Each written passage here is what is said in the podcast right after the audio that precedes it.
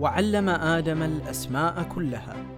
هنا وهب الإنسان القدرة على تسمية الأشياء. ولكن ماذا لو كان للأشياء ألسنة؟ هذه رحلة في عمق المفاهيم حيث كل مفهوم يغني على ليلى أنا أحمد العواضي وهذا بودكاست ألسنة.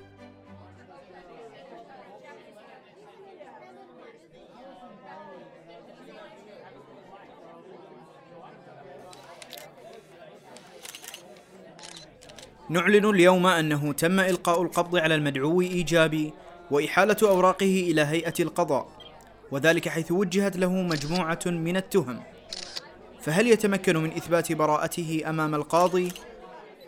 وما هي حجج الدفاع التي سيقدمها؟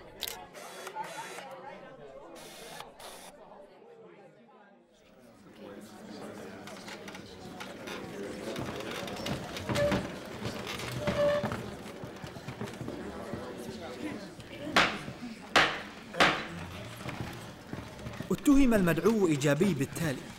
التهمة الأولى تجارة الكلام حيث أنه من أصحاب برامج القادة وتطوير الذات الذين اتخذوا من مشاكل الناس وهمومهم سلعة ليتداولوا بها.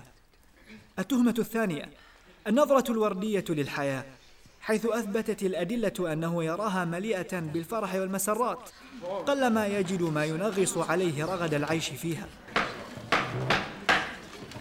أما التهمة الأخيرة فهي امتلاكه هدفا يعمل من أجله في حياته ويبقى ساعيا لتحقيقه. فهل لديك من أقوال تود البت فيها؟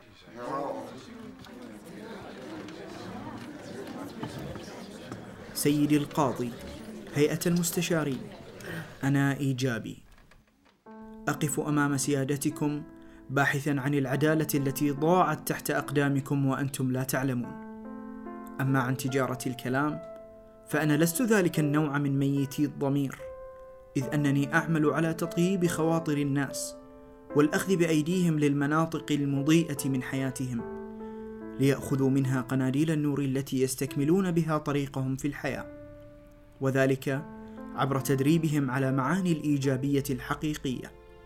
فالإيجابية حسب فهم الكثيرين هي الابتسامة المستمرة رغم تلقي الضربات وتوالي الأوجاع أي أنها حياة وردية لا تعب فيها ولا نصب إلا أنها ليست كذلك.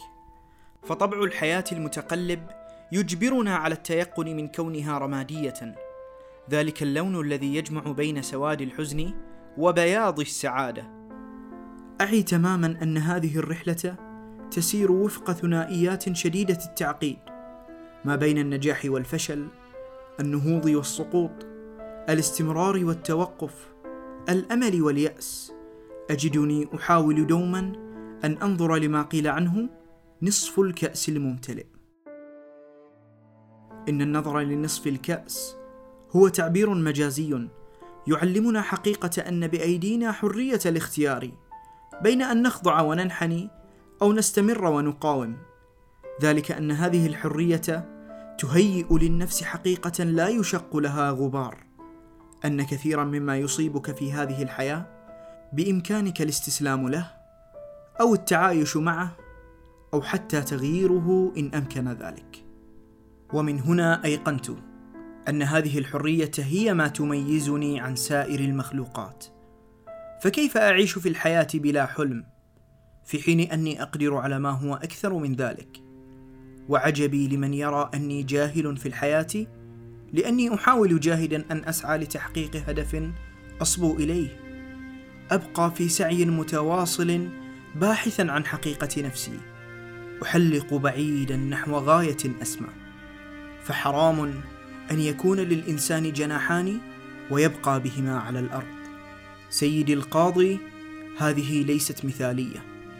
إنني دوما ما أتعجب وأبهر عندما أقرأ خطاب يعقوب لإخوة يوسف. وكله أمل في عودة ابنه وهو يقول ولا تيأسوا من روح الله. إن التفاؤل عادة نحن من يصنعها. سقط في إحدى مواد الجامعة. فذهل أهله بهذا الرسوب واصطدم بواقع أنه لم يعد ذلك المتفوق. هل يكمل في تخصصه؟ أم يغير الجامعة بأكملها؟ أم يترك دراسته كليا؟ كلها خيارات مطروحة أمامه. ولكن لأنه إيجابي بحق قرر مباشرة أن لا ينحني لهذا السقوط. غير تخصصه وآمن أن الخيرة فيما يختاره الله له. وأن هذه الأسباب إنما هي خير سيدفعه للأمام كثيرا. اليوم هو من نجوم تخصصه. إنها الإيجابية الحقيقية الاستسلام واليأس أمام المحاولة والتفاؤل.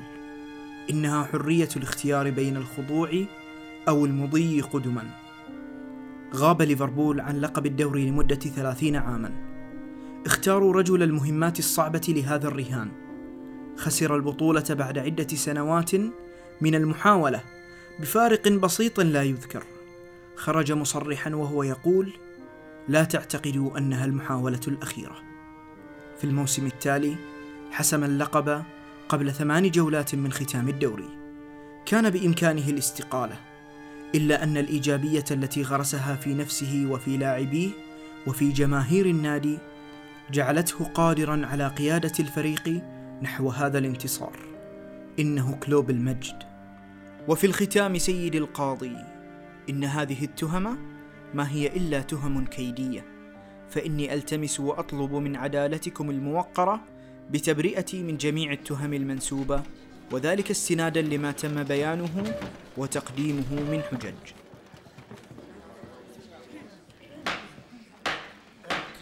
عزيزي المستمع أضع براءة إيجابي أو إدانته بين يديك فماذا ترى؟ رفعت الجلسة.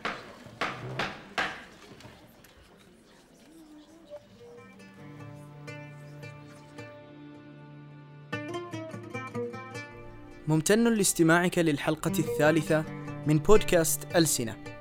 أسعد كثيرا بمشاركتك الحلقة مع أحبائك وأصدقائك أو مع من تعتقد أن هذه الحلقة ستفيده.